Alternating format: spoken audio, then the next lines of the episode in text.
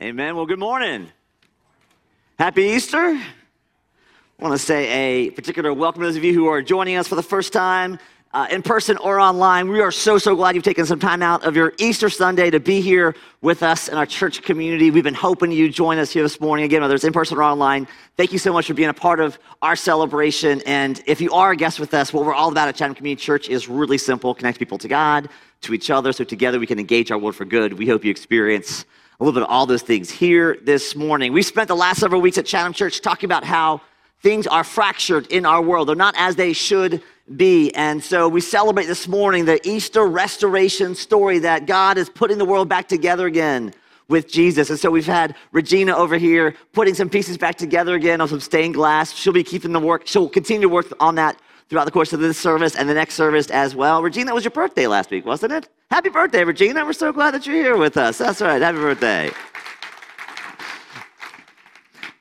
Now, I'm always intrigued by people's bucket lists. And if you have a bucket list, something you want to accomplish before you die, right? You have mental or written, right? So two weeks ago, I checked something off my bucket list. You ready for this? I got called out on Next Door. Yes.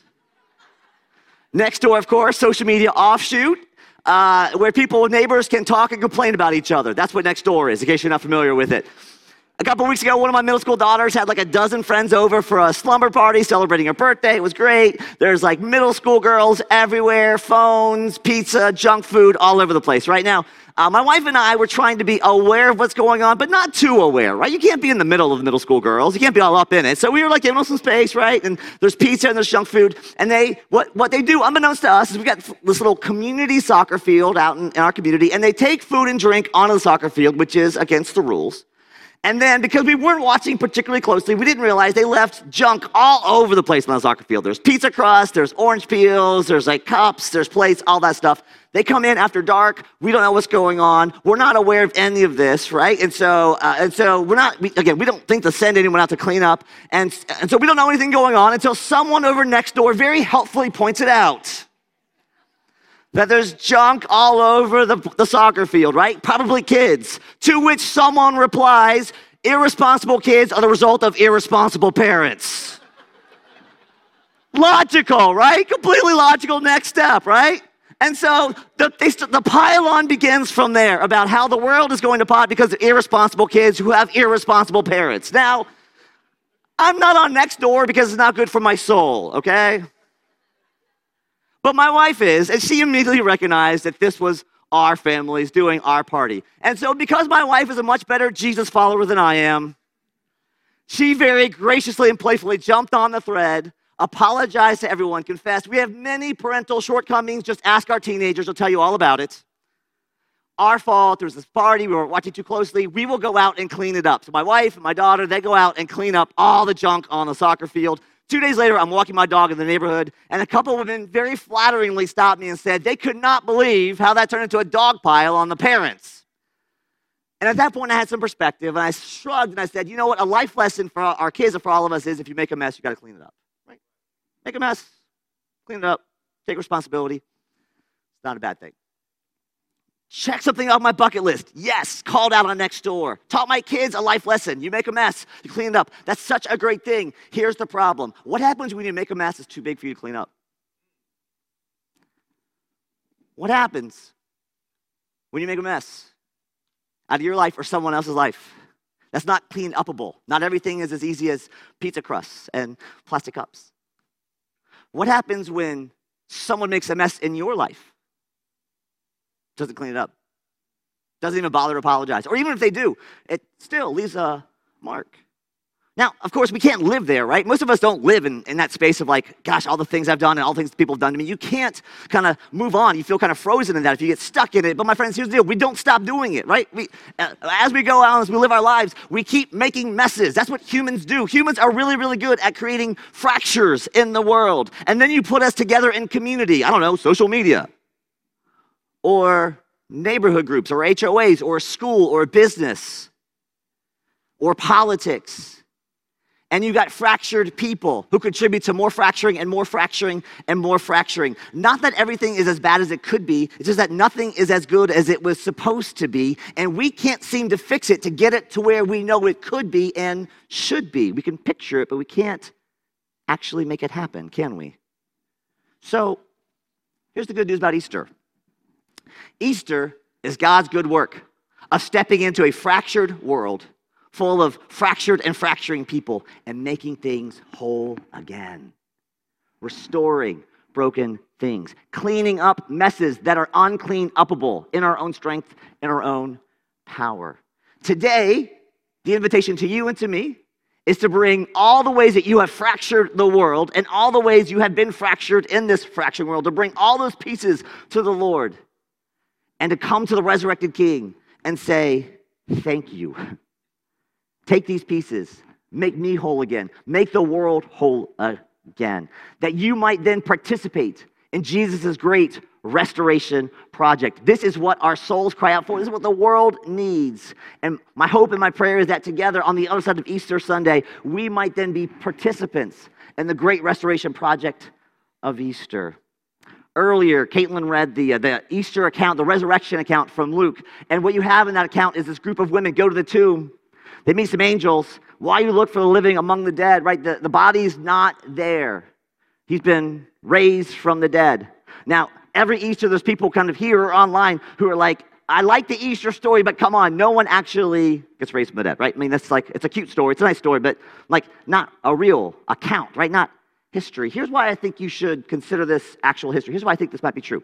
In the ancient world, the testimony of women was not permissible in court all four accounts of the resurrection had Jesus being the first eyewitnesses to bear witness to Jesus' resurrection. If you were making this up, you would not make it so that women were the first ones to see it because their testimony is not permissible in court. You would not record this in the story because that actually undermines your story in the ancient world unless it was true.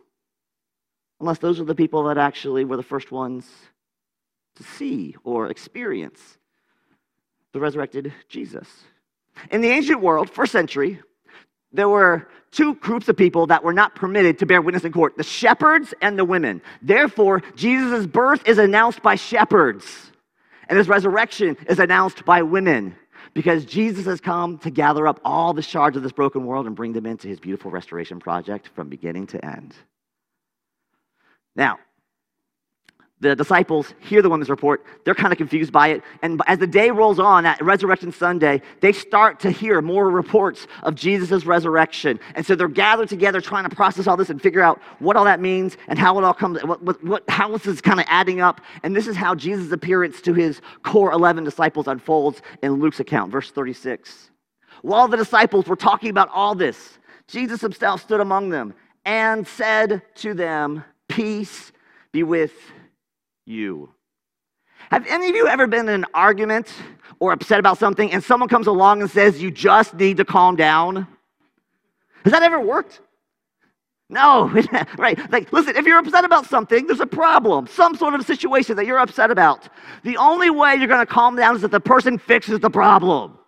Then you can tell me to calm down, right? The disciples have spent the last couple of days wrung out shame, hiding, fear, anger, exhaustion. If anyone else had come to them and said, Peace be with you, I think they might have had a very specific place to tell that person where to stick their peace.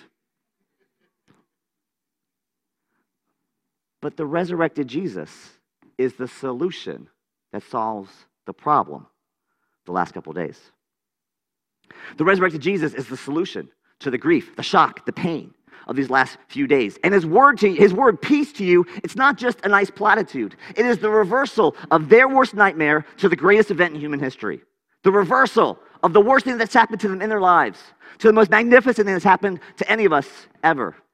That word peace to you, one of our favorite words around here is shalom. That's what that means. Shalom be with you. That's a, a Jewish greeting. It's, it, it's not just warm, fuzzy peace or kind of like not being anxious. It's like flourishing, wholeness. All is well. 360 degrees, rightness, right relationships, flourishing, wholeness, and well being. This is what the resurrected Jesus is. He has come to inaugurate the Shalom Restoration Project, taking all these fractured pieces and parts and reassembling them to where they are relating rightly to one another before the Lord, making it integrated, restored. Later, the writers of the New Testament will talk about Jesus' sacrifice on the cross, and they'll call it an atonement for sin or atoning for sin. That word atonement literally means at one mint, right? Atonement, at one mint, taking broken things and making them whole again. First in and with God, and then with each other. Atonement, because sin fractures, disintegrates, diseases us. And what the Lord does is introduce atoning power, at wanting power, the power to gather up all the shards of the brokenness and the fracturedness and piece things back together again in God, with God at the center. See, the whole biblical story, the biblical arcs, arc of the story of creation and, and relationship with God starts with shalom. Everything that God makes at the very beginning, it's good, it's good, it's good, it's very good, it relates rightly. Then sin is introduced to the world and things start to fracture and fall apart. And then Jesus introduces atoning power, at one ment power, taking all the clean, all the messes that you and I can't clean up and putting them back together again so that at the end, all things come together again under his great, magnificent, marvelous shalom. The word of shalom to you is a useless religious platitude unless the resurrected king actually is there with them. And it's useless not just if it's a resurrected king so that Jesus becomes the most revered and followed religious figure of all time, which he is. It's not just about Jesus. What if the resurrected king is not just there to show off how great he is? What if the resurrected king actually has come to resurrect you and me, to bring resurrection power into the world that's full of fracturedness and division? What if that atonement, that atoning power has been unleashed into the world and you're invited to participate in Jesus' beautiful atoning, reconciling, putting things back together again work? My friends, because maybe you're here today and all's not right with you. Maybe you're here today and you feel the aches and pains of living in a fractured, broken world. Maybe you're anxious, weary, angry. Maybe there's family drama. Not that you'd ever have family drama. Maybe there's pain at school, among friend groups, at work. Maybe you're physically not well. Maybe you're financially not well. Maybe you're just weary from the fracturedness around you. This world is not as it should be. All kinds of brokenness, wars that we've been watching unfold over the last weeks, bigger wars that don't get coverage on TV that still matter to the people there that are in the midst of them that God still loves and cares about. Justice issues, racial issues, all kinds of issues of division. Some of us carry the weight, we feel the weight of the brokenness in this world. And so, my friends, one of my first questions for you this morning is where do you need Jesus' shalom to you? Where do you need that to be at work, at play, in your own heart, your own soul, your own mind, in you or in the world around us, so that you might know the peace that Christ brings? Where do you need resurrection power to be at work to usher you in? See, because what Jesus does, he, he comes down to the storm of a world full of fracturing, and there's shards flying everywhere. What Jesus does, he sets up this giant umbrella of shalom. He says, Come out, come out from the craziness of a fractured world. Come and rest under my umbrella of shalom. I'm here to put these pieces back together again. I'm here to put your pieces back together again. I know the world's broken. I want to share in that brokenness. I've experienced it myself. Come, find your peace in my name. Now, in order for the disciples to really know that shalom, they have to be willing to receive it, right? They can hear it. It's one thing to hear an invitation, another thing to accept an invitation. And there might be any number of reasons why they would push away the, the greeting from Jesus and the, in, the invitation to participate in his shalom. Maybe they feel too guilty. They just abandoned Jesus a few days ago. I'm too bad, too messed up. Jesus doesn't want me. Maybe they had too many fears, too many questions, too many doubts. Maybe voices arise in their head. I don't want anyone else's grace. I don't want anyone else's mercy. I want to figure it out myself. I want to fix it myself. I want to do it myself. Anyone ever say that or hear someone else say those words? Or maybe the idea like grace, mercy, shalom, all nice things, all nice spiritual things. I'll get to that when I got time. I got other more important things to do. Got a family to raise. I'm busy at work. I'm busy playing golf. I'm busy doing other things. What are the other things? That are more important than participating, entering into Jesus' shalom project. Any of you ever said some of those things, or thought some of those things, or heard someone else say some of those things? The resurrected Jesus appears to the disciples, invites them into his shalom project, but the disciples have to be willing have to be willing to accept his invitation, just like you and I have to be willing to accept his invitation into this majestic, beautiful reconciliation, restoration project. And so, my friends, my first question to you was where do you need the shalom of Christ to be at work in your life? But the second question is where are you resistant to it? And can you resist your resistance? Can you surrender your resistance? Can you lay down that resistance so that you are no longer pushing back against Jesus' shalom restoration project, but that you're actually a participant in it.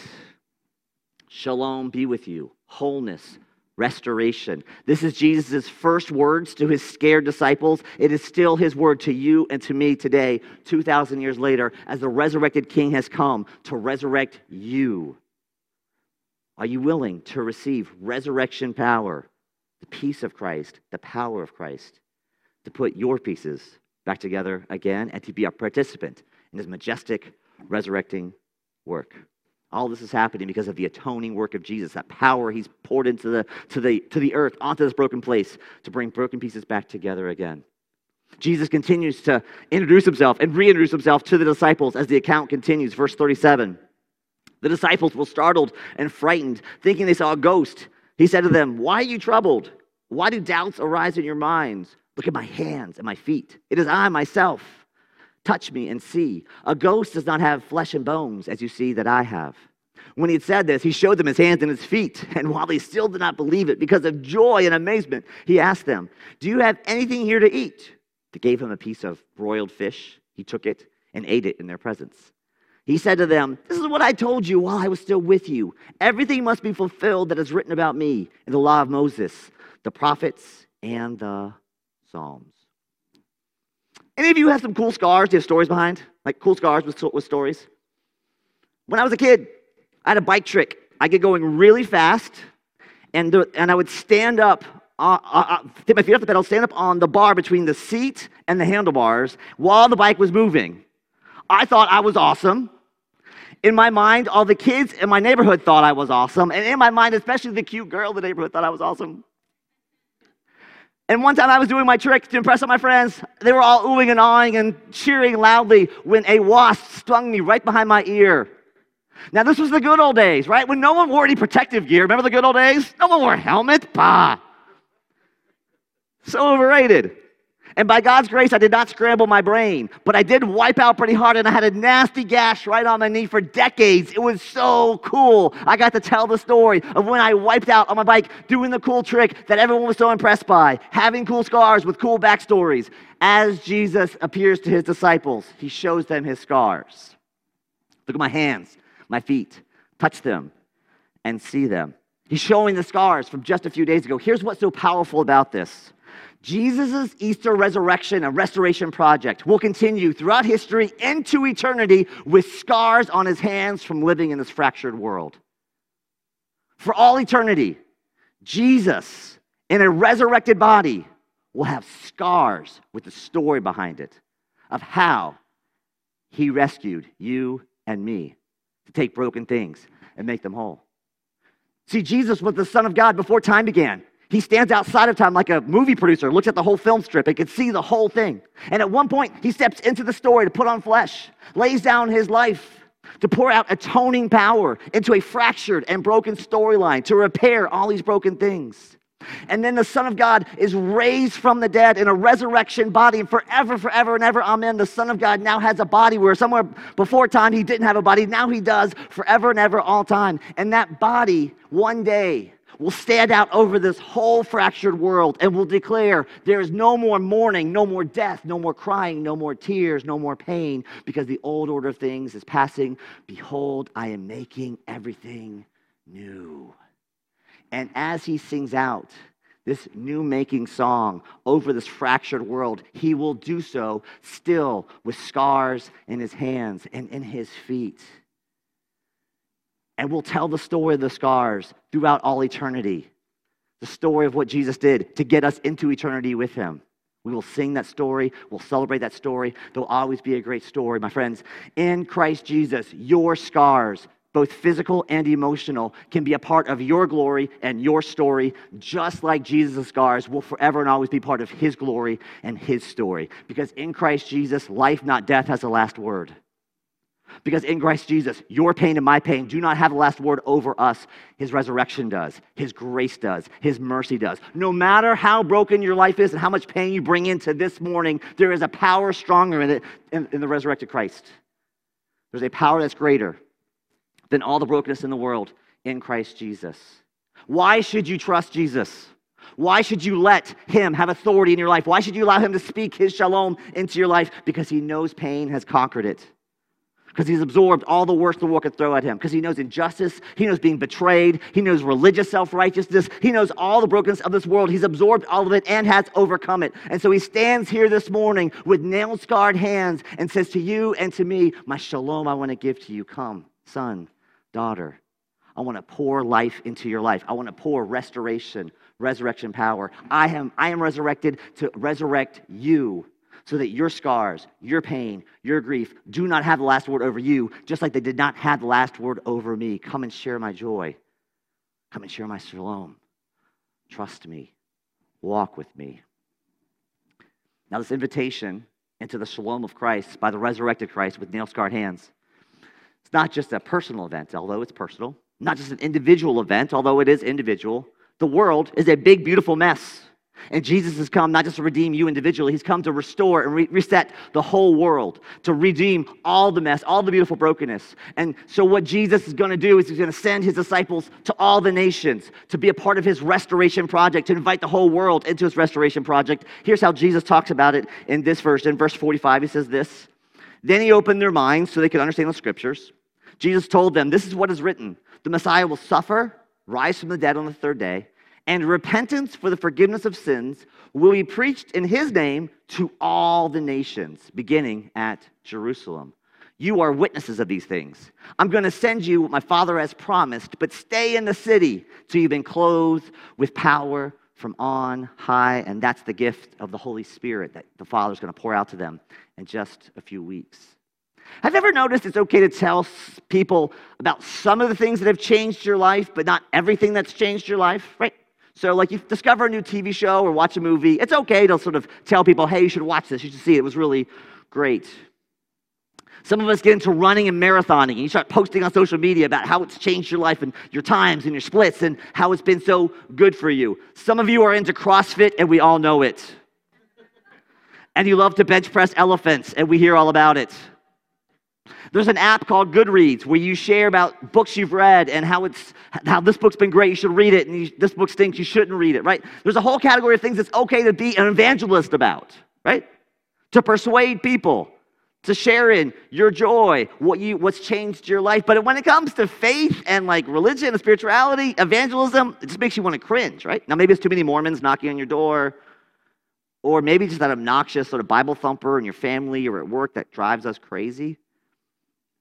It's a hard thing for us to get our minds around in our culture here today about faith, spirituality, and where's it okay to, what's it okay to talk about? What's, not, what's not okay for us to talk about?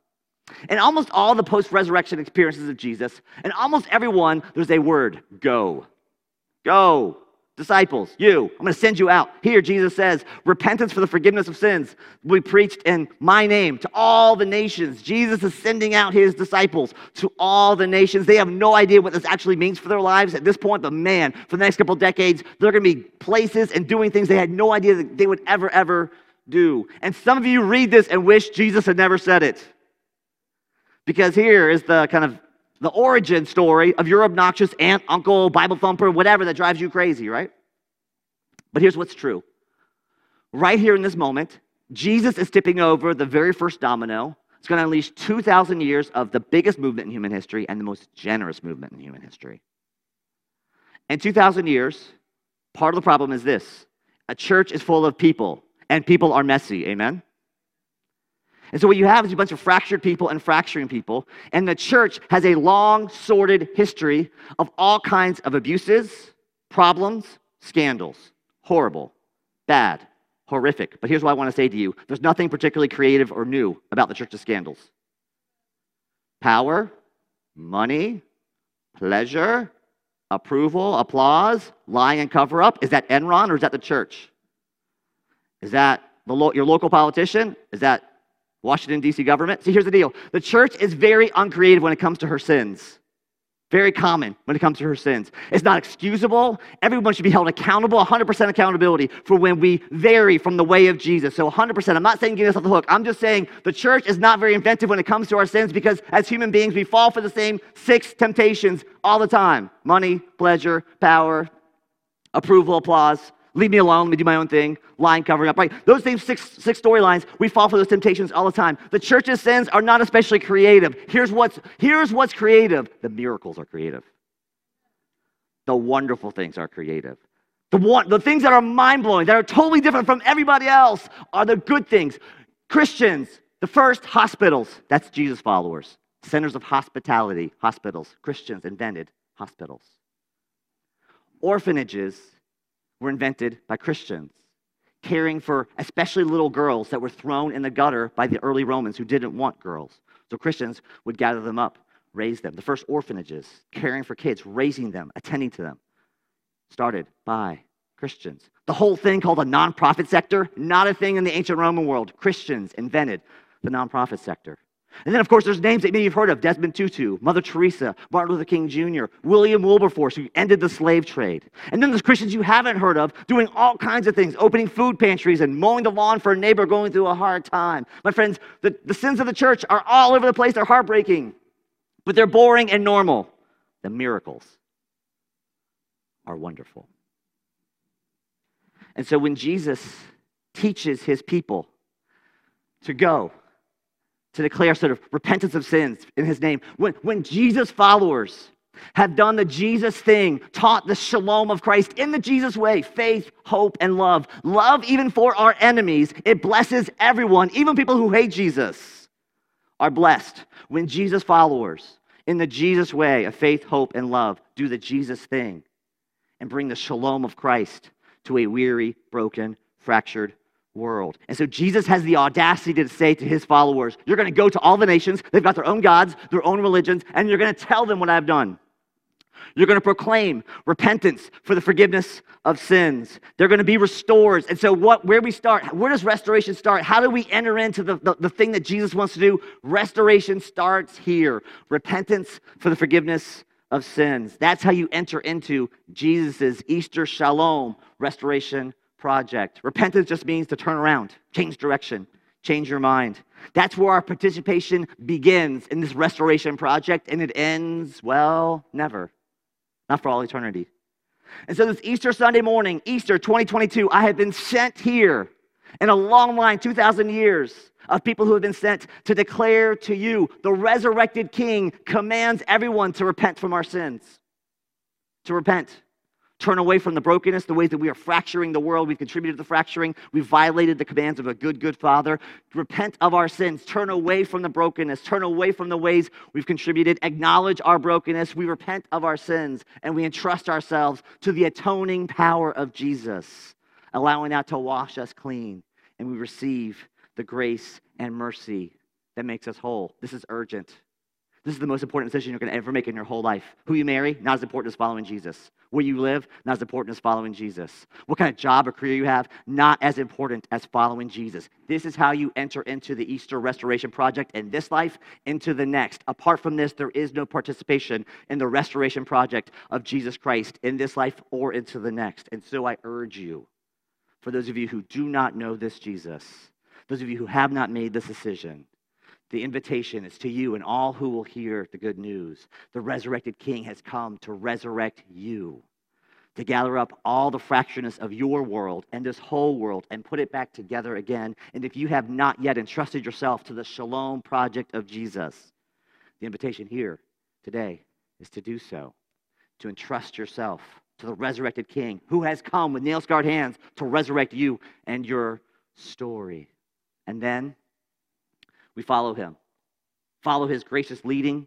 We follow the direction of a good, good Savior who directs us and points us and leads us to places we would never imagine we'd go. That's exactly what happened to those first 11 disciples. They end up all over the world. They had no idea what God was going to do with them to invite them into the restoration project that He had established and kicked off here, inaugurated on Easter Sunday morning. And you, my friends, you have no idea what the resurrected King might do in you and through you as He's resurrecting you and the world around you.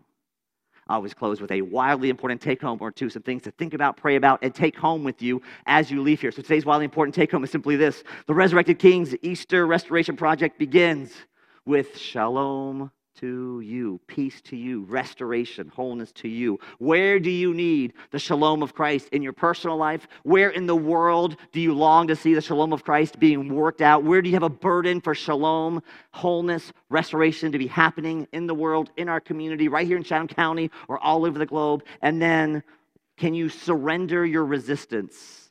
Can you name and surrender your resistance, whatever that might be? Can you begin to lay that down at Jesus' feet and say, okay, Here's, I hear that you want to put things back together again. Here's all the reasons why I don't want you to muck around in my life. Here's all the reasons why I don't trust you. Here's all the reasons I'm not sure about this. Can you begin to lay those things down and surrender them? And then finally, there's the invitation to enter into the restoration project repentance for the forgiveness of sins in Jesus' name. That's the invitation to you and to me. A couple, a couple quick steps acknowledging our fracturedness and how we contribute to the fracturing of the world. We ask for the atoning power of Jesus to put us back together again. And then we accept the invitation to enter into the shalom of Christ, to say, Yes, I'm willing to be a part of your project here today. What I'm going to do as we close today is I'm going to walk you through these, these as prayer prompts. We're going to give you just a couple minutes through each of these things to pray and to invite the Lord to do whatever work God wants to do in your heart, in your life, to maybe put some things back together again, to Maybe step into some fracturing and fragmenting in your own soul, your own heart. Or maybe there's a place in the world that you have a burden for or an issue in the world you long to see changed. And then for those of us who need to say yes to the work of Jesus, to step into that, in, that invitation to repentance, I'm going to give you space both here in person and online. I'm going to invite you just to pray with me through this. So let's pray here. Just take a moment here on Easter Sunday morning, 2022. Just take a deep breath and enter into the presence of the Lord. Let's pray together as I walk through this. Lord Jesus, we give you thanks for being the resurrected King who resurrects us. And so this morning, Lord Jesus, in the midst of a weary, fractured, exhausted world, we say yes and amen to your invitation to shalom. And so, my friends, I just want you to pray for a minute. Where do you need the shalom of Christ in your personal life or in the world? Why don't you just take a minute silently to offer that to the Lord, the place where you'd love to see the shalom work of Jesus go forward?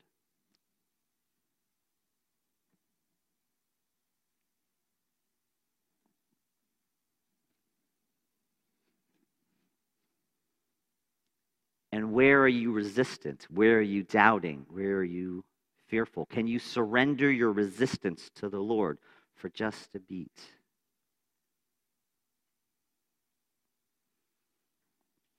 In the name of Jesus, I declare that the resurrected power of Jesus has more authority than our resistance. And so we lay down that resistance before you, King of kings and Lord of lords, to invite your resurrection power and shalom into our lives.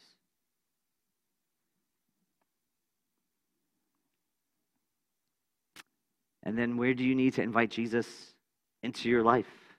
Those of you who have not taken that first step of repentance into his kingdom, to turn away from other things, to enter into the shalom of Christ. I want to invite you to acknowledge the ways you contributed to the fracturing of the world, just acknowledging that you have contributed to the brokenness. Take a minute to do that.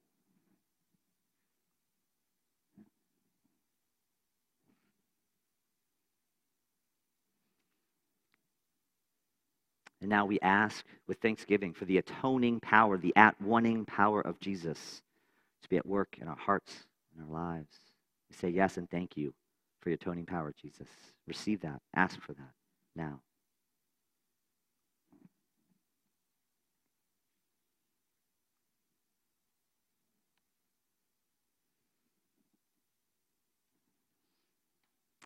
And then we say yes and amen to the Shalom Restoration Project launched Easter Sunday.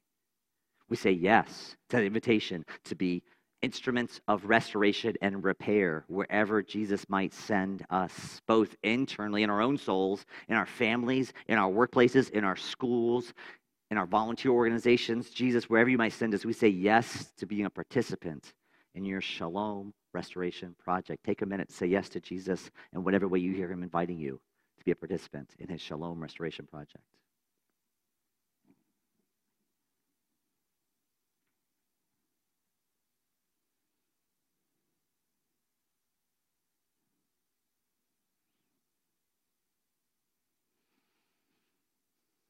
And now, Lord Jesus, it is with great joy we sing the good news of your reconciliation, your love for us.